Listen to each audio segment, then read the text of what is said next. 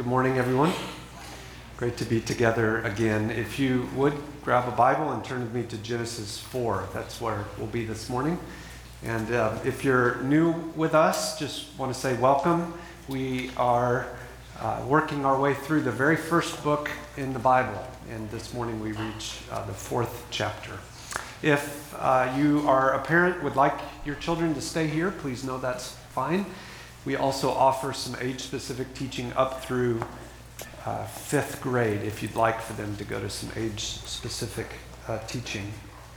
We're a few weeks um, into our, our uh, beginnings series in which we are working our way up until the fall through uh, the, the life of um, Abraham. So, starting in the beginning, working our way up to the death of Abraham, and then uh, Lord willing, in the spring next year, we'll pick back up and finish out uh, the book. This will be a, a, sobering message because it's a very serious uh, text. And um, I pray that it will uh, encourage and protect each of us despite its gravity. Um, in Genesis 4, we're going to encounter Adam and Eve outside the garden for the first time. They're east of Eden because they rebelled against God and then have been banished from the garden. What is, what is life like outside the garden? Our passage today will answer that question and it will help us make sense of and understand the world that we live in today. It is a severe text, and yet it's here that we would gain greater insight into how good God is and how to respond to uh, his offer of grace and mercy. Genesis 4, I'll start with verse 1. Now Adam knew his wife Eve, and she conceived and bore Cain, saying, I have gotten a man with the help of the Lord. This is a, a striking verse, uh, one that we could just take each clause and find significance for us. I'll, I'll point out a couple of things. Notice, uh, first of all, the very uh, plain way the Bible describes sex. Adam knew his wife. There are plenty of euphemisms, of course, for sexual intercourse, but none of them capture the intent of the act as well as this one.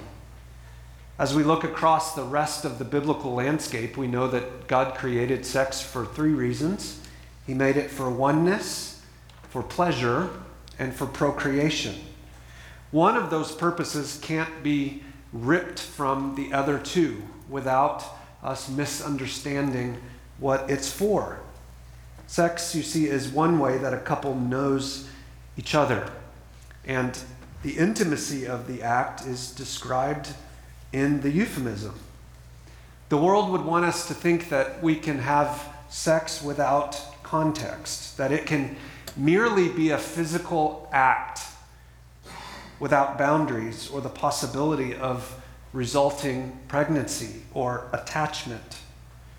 Oddly enough, that view of sex cheapens the act and it distorts manhood and womanhood, perverting the gift of knowing and being known as it's intended by God far from producing what it promises an intimacy that is ripped from those three purposes is no intimacy at all. This first way of describing sex in the scriptures is so helpful to us today to a vision, toward a vision of recapturing what this act is about. It, of course, leads to the second clause Eve became pregnant. This is the first pregnancy in human history.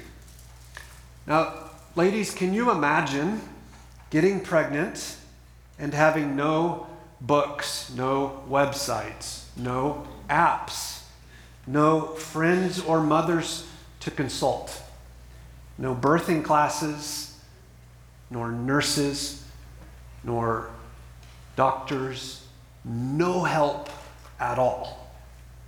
Can you imagine not having any frame of reference for what's happening to your body it would be crazy to have been Eve. Eve is the mother of all living because she bears out the image of God by bearing little image bearers herself.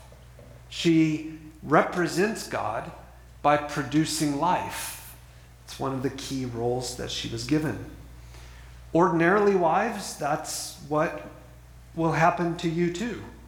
If you are married during childbearing years and don't face difficult complications, this will be what happens. And if it does, and if that is the blessing you have, then it is a cause to rejoice. Amen? A third observation drawn from the last clause is this weird saying that Eve comes up with. She's holding the baby in her arms, probably, and she says, I have gotten a man with the help of the Lord. That's strange. Adam and Eve must have been ecstatic to have this little child in their arms. I'm looking around the room, and several of you are in the exact same situation right now. It is very cool. They must have been thrilled. And yet, the narrative focuses on Eve. It focuses not on Adam, but on, but on Eve. They must have been thrilled, both of them. But God wants us, especially here, to see the blessing given to Eve. Despite her sin in the garden, despite the increase in pain resulting from that sin, God still blessed Eve. Cain came as a result. Now, the word Cain in Hebrew sounds like the word for I have gotten. And so that's why she said this first of two odd things I have gotten. She said it as a, a play on words in which she would be constantly reminded each time she said her his name that she had been given him. I have gotten. In his mercy, God did not deny Eve the joy of motherhood. In his mercy, God did not deny humanity a continuance. In his mercy, although people fell into sin, the blessing of the creation mandate is here beginning to unfold. And we, of course, are all here today because God continues to bless. This baby boy came only with the help of the Lord. Eve knew that life is a gift from God. He understood that this child, uh, they understood that this child wasn't merely happenstance, wasn't merely two people doing a physical act but rather there's something supernatural involved in the birth of every child. That's why she referred to him as a man, even though he was no doubt a baby at this point. She's pointing to the fact that just like she came from man's side, every man that would follow would come through her. Every future man would come through Eve. Men and women, you see, are interdependent upon each other for the propagation of humanity. We're equal, but not the same. And our differences are precious gifts from God, meant to be appreciated, not minimized or begrudged. It's amazing how much these first three, four, five chapters in the Bible teach us. It's amazing how much we would be helped by taking this view of life, life given by God. Now, as we read on, bear in mind something of the, the expectations that Adam and Eve would have had. Any parent knows as you hold your little child that it, it really feels as though the possibilities are endless and that anything could become from that child. As good parents do, they longed for Cain to thrive. But there was likely a particular expectation that they wondered about. And that takes us back to chapter 3. If you glance back in your Bible to verse 15, this is part of the curse given to the serpent. It says this I will put enmity between you and the woman, between your offspring and her offspring. He shall bruise your head, and you shall bruise his heel. At one level, this curse, which we talked about last week, was given to the serpent, meaning people and snakes won't get along. But on another level, this was a spiritual reference to Satan. As Eve held that baby boy, Cain, in her arms, no doubt she wondered will this one crush the head of the serpent? Will this one be the one that was promised to end him? Let's find out. Verse 2. And again, she bore his brother Abel. Now, Abel was a keeper of sheep, and Cain a worker of the ground.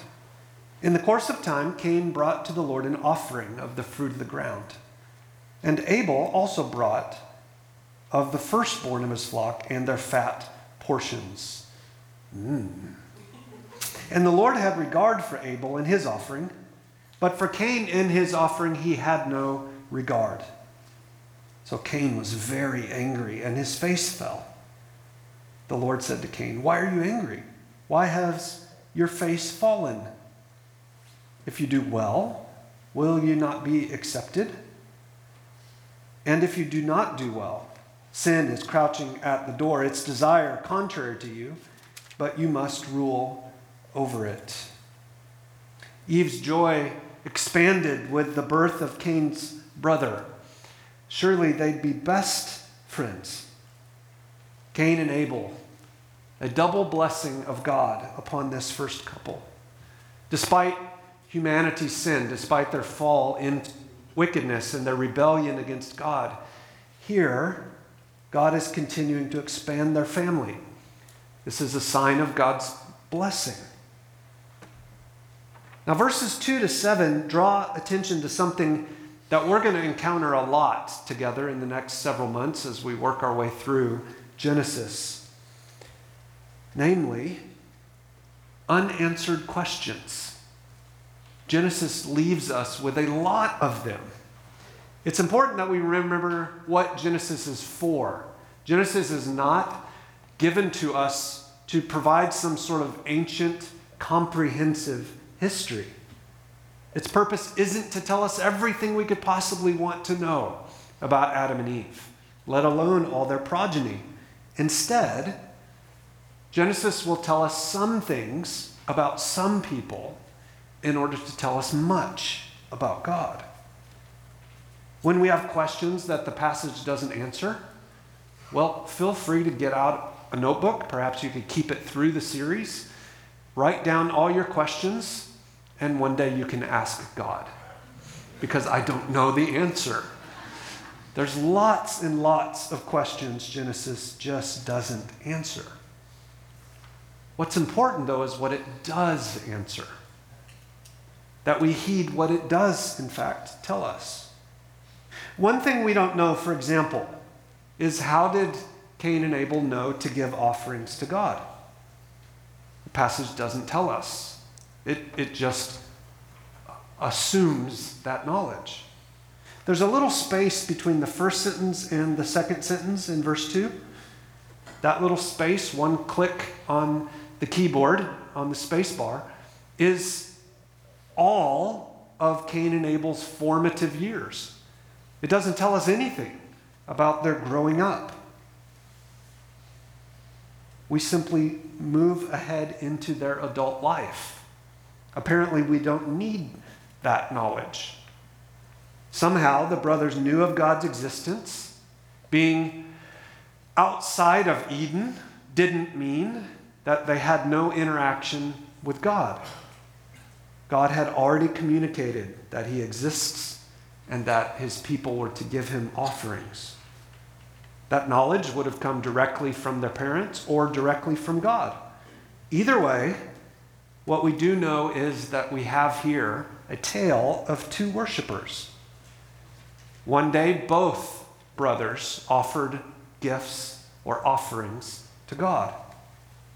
But the Lord had regard for Abel and his offering, meaning God looked on Abel's offering with favor, while Cain's offering was offensive to him. Two brothers, two offerings, one pleasing to God, one displeasing to God. Why? Well, verses 3 to 4 give us the answer. If we take them in reverse order, in verse 4, we're told that Abel brought an offering of the firstborn of his flock.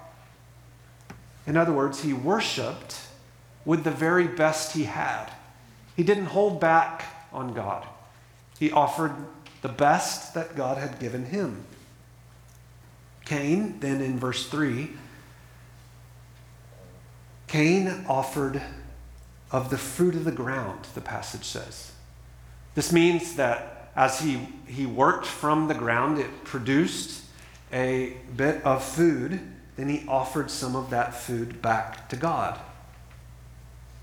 The omission is striking. While his brother offered some of his very best, some of his firstborn, Cain didn't. Cain, we might say, merely went through the motions, offering only minimal, dutiful worship. Cain's heart wasn't in it, while Abel's was. Abel offered in faith, Cain offered in contempt. The issue here, of course, that I'm trying to get at in multiple ways is that of the heart of the worshiper. God knows when we stand and sing with our arms high and our voices loud. He knows whether our minds are attentive to what we're saying and our hearts are sincerely engaged, or if we're pretending. Cain pretended, Abel worshiped in faith.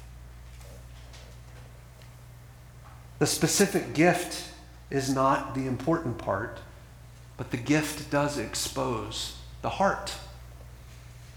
There is, of course, a lot of application here for us. While none of us this morning are offering sheep or fruit, we do offer our very selves in worship. Romans chapter 12 tells us. May we be people that worship more and more and more like Abel and less and less like Cain. The scriptures are clear in many places that man looks on outward appearance, that we can fool each other in our worshiping. But God looks on the heart. Somehow, Cain and Abel knew instantly that God accepted one offering and not the other. Rather than remorse and repentance, that knowledge led Cain to react with anger. There's yet another indicator here of a heart problem that this one brother was far from God.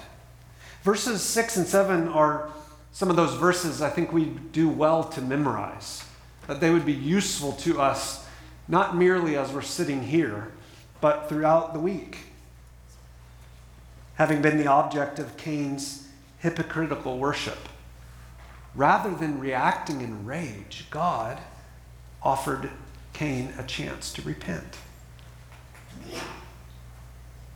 The Lord said to Cain, this is verse 6, Why are you angry? Why has your face fallen? If you do well, will you not be accepted?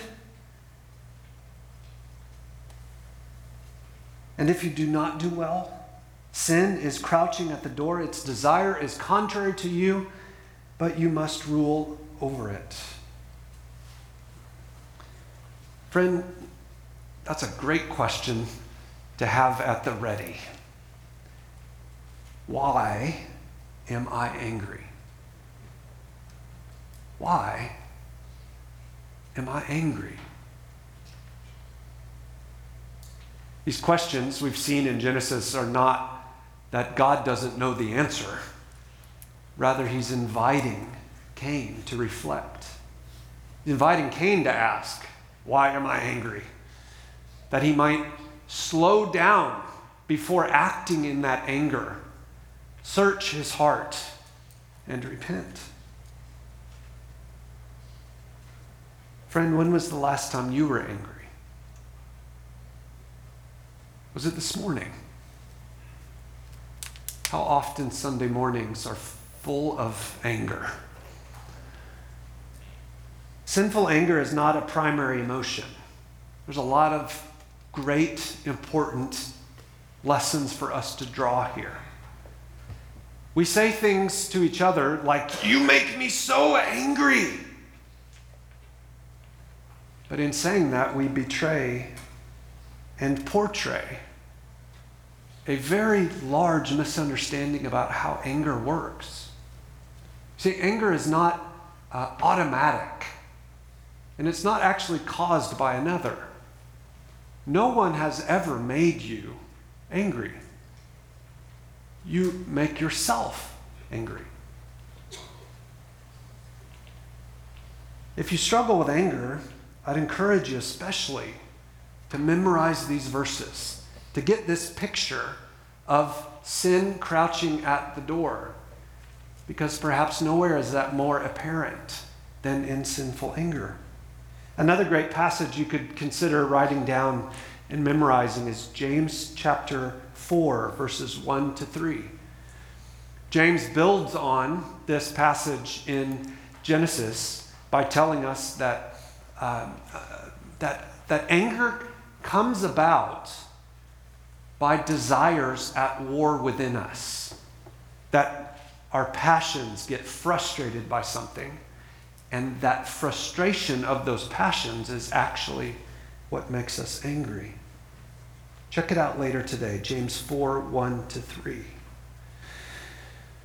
If you struggle with anger, these are great verses to memorize because in the, in the, in the moment of anger, there is always a space between, be it narrow, be it short, be it something that can go by very quickly, that space between a recognition of anger and a reaction in anger is a space to stop and to ask, why am I angry? And in that moment of self reflection and prayer, God can therefore provide a way of escape, a way to not react in anger.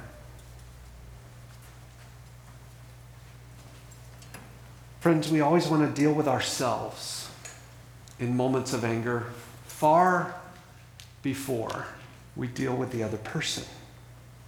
If we do, we'll spare ourselves and that person a lot of pain. Sin, especially the sin of sinful anger, is never content. It always demands more. Verse 7 is powerful. It pictures sin like a lion waiting in a field, ready to pounce on some unsuspecting prey. Beloved, sin is nothing to play around with. It promises freedom and fun, but it always expands, intensifies. In grace, God is offering here to Cain a way out. Saying, Cain, why are you angry?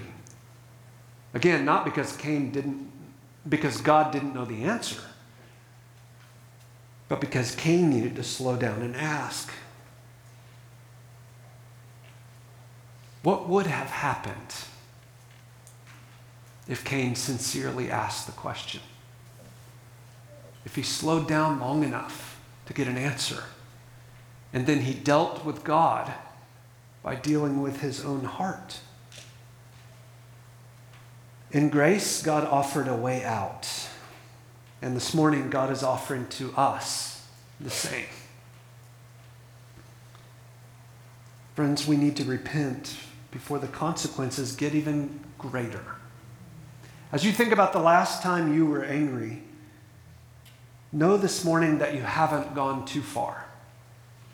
The Lord, in His kindness, has brought you here that you might deal with that anger. Brother or sister, you are still welcome before God in prayer. He receives you. Go to Him now. He will accept your repentant heart, He will accept your sincere worship. Cain, on the other hand, refused. Let's see where that refusal led. Verse 8 Cain spoke to Abel, his brother. And when they were in the field, Cain rose up against his brother Abel and killed him. The Lord said to Cain, Where is Abel, your brother? He said, I do not know. Am I my brother's keeper? The Lord said, What have you done? The voice of your brother's blood is crying out to me from the ground. And now you are cursed from the ground, which has opened its mouth to receive your brother's blood from your hand. When you work the ground, it shall no longer yield to you its strength. You will be a fugitive and a wanderer on the earth. Cain said to the Lord, My punishment is greater than I can bear. Behold, you have driven me today from the ground, and from your face I shall be hidden.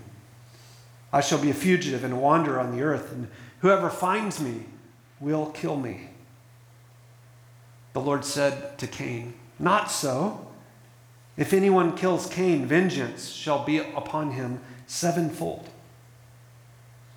The Lord put a mark on Cain, lest any who found him should attack him Another question the Bible simply doesn't answer is what was this mark? I don't know. Then Cain went away from the presence of the Lord and settled in the land of Nod, east of Eden. God had directed Cain, Bring an acceptable offering to me for worship. Cain refused. God rebuked Cain, offering him the opportunity to repent with his gentle questioning. Cain refused. God warned Cain of the seriousness of his sin, describing it even like a lion waiting to pounce on him, telling Cain, Cain, don't keep going down this road. But Cain again refused to heed the warning. Instead, he stiff armed God. And then, in shocking, cold blooded, premeditated murder, the older killed the younger. Can you believe it? It is a truly horrid sin. I love that you don't know if that was supposed to be funny or not. the murder is not. This is the first murder in human history. Murder fills our phones, newspapers, It's everywhere. But don't miss the fact that the first death of a human being, the first death in human history, came about at the hand of one brother to another. It's horrible. The tragedy of all of this is, is palpable we're accustomed to hearing of people dying. We're accustomed even to hearing of murder.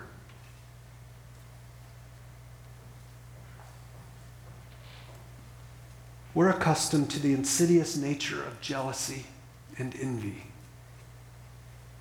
But this is its birth. This is where it comes from. In this passage, I think we're meant to reflect on the soberness and the seriousness of sin. Consider the fact that in m- merely one generation, Adam and Eve went from a perfect place in a state of innocence, right with God and right with each other, to a mere perhaps two decades later, one son has murdered the other. Sin went from parents to progeny, but not in a straight line. Sin never goes in a straight line, it always escalates. It always says you can get by with just a little, only to demand more and more. It expands and intensifies with horrifying force. It demands, then enslaves, then devours. Doesn't it? You don't need me to convince you of that. You, you know it well, just like I do. We are the recipients of its devouring. Friend, given the right set of circumstances, there is nothing you or I are incapable of doing. Apart from the grace of God, there is a Cain within each one of us. The church, of course, is to be different marked by a very different way of life. Not because we're somehow intrinsically better, but because we've been given right standing with God by the death of his son. By the death of his son, we have peace with God and with God's people. And so we accept and serve each other. When we're jealous of each other's grades or girlfriends, jobs or spouses, children or health. We don't let that envy and jealousy fester. Rather, we confess it and then grow. We forgive and forbear. We love as Christ has loved us. In a world overrun with rage, the church is to be a refuge, a place with an open door, a people ready to receive anyone who will turn from sin and trust in Jesus. The church is to be a place of peace because we're a people of peace, because we know the Prince of Peace.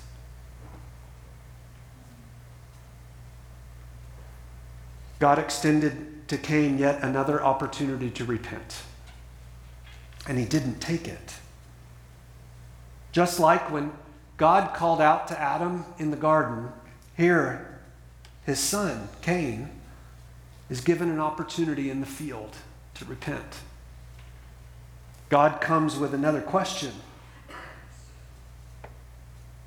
But like dad who blamed, son here committed a bold faced lie. He said, I don't know. And then that saying, that saying perhaps you've even used I'm not my brother's keeper. This is where it comes from. The brother who murdered the other. Cain has no interest at all in this story from beginning to end in being right with God, following through with the things of God or responding to God with repentance. He has made his decision. This son will not be the serpent crusher. Rather, he will be the seed of the serpent. Did you notice back as we read chapter 3, verse 15, how it described some as the offspring of Satan? Satan, of course, doesn't have physical offspring.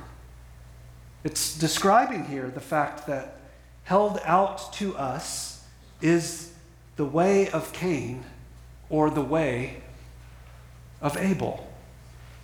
Will we be people who respond to the grace of God offered to us? Will we be Abel's? Or will we refuse it? Will we be Cain's?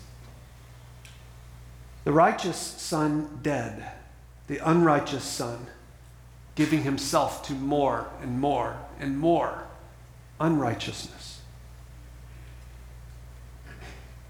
Brothers and sisters, we're, we're told here in the starkest of terms be careful to take the opportunities God gives you to repent. When God holds out mercy,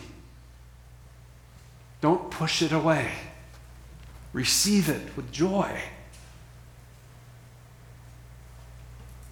Because eventually, if you continue to refuse it, God will let you go your own way. You will reap what you sow, just like Cain. Not even the reception of the punishment given to him was enough to awaken him to repentance. He, he merely whines about the consequences. From the dawn of the first offspring of humanity, Humanity has been going in one of two enduring directions. I don't mean the direction of sin versus lack of sin. No, we all go the direction of sin. The question is once we do, once we all go the direction of sin, when the grace and mercy of God come, will we go the way of Abel or will we go the way of Cain? Abel is not inherently right with God. While the passage doesn't explicitly tell us, we know theologically that Abel was sinful, just like Cain. The difference was that Abel responded in faith to the grace of God, while Cain didn't. His brother refused. And so, here in these two brothers, we see one went the way of the seed of the woman, rescued by God through faith and repentance, while the other went the seed of the serpent, hostile to God, and increasing in his hate. The passage begs us to ask the question which one am I? Am I of the seed of the woman or the seed of the snake? The scriptures tell us that the devil prowls around like a roaring lion, waiting and searching for someone to devour. He and his trick of the trade, fear, will try to strike us in our moment of greatest weakness. Abel responded in grace and faith. Cain didn't. And it cost both he and his brother dearly. Sin always has a communal effect, it always impacts more than just the one sinning. It impacts anybody in relationship with him. And so, just like Adam and Eve were removed from the garden and sent to the east, the passage tells us, Cain is sent even further east.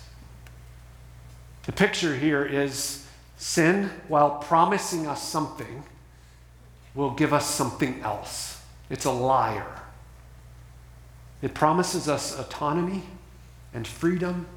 It promises us self justification and vindication. But all sin provides is the sending of us further and further out of Eden. Friend, your presence here this morning is in no way an accident. In mercy, God brought you here so that you could hear, maybe for the first time, maybe for the 10,000th time. There is an offer of grace in the gospel of Jesus Christ. Don't squander it. The offer of the gospel is that if you come to God in faith and repentance, believing in Jesus, then your sins will be cast as far as the east is from the west. That picture of your sin taken as far away as it can possibly be. God will welcome you in his family, cleanse you of sin, break the bondage of who you are and what you've done. If you would but confess with your mouth, Jesus is Lord, and believe in your heart that God's raised him from the dead, the scriptures say you will be saved. And if you're already saved, but as we've talked this morning about anger and the way sin pounces, Perhaps you've seen that you have been an Abel living more like a Cain. Friends, the offer of the gospel is held out to you as well. The gospel's for Christians too. If we confess with our mouth Jesus is Lord and believe in our heart God raised him from the dead, we will be saved. And if we confess our sins, he is faithful and just to forgive us of our sins and to cleanse us of all unrighteousness. Today is the day to be cleansed. Would you respond to that offer in grace? Father, serious passage, sobering text. In your mercy, would you help us? Help us to see ourselves and help us to see you.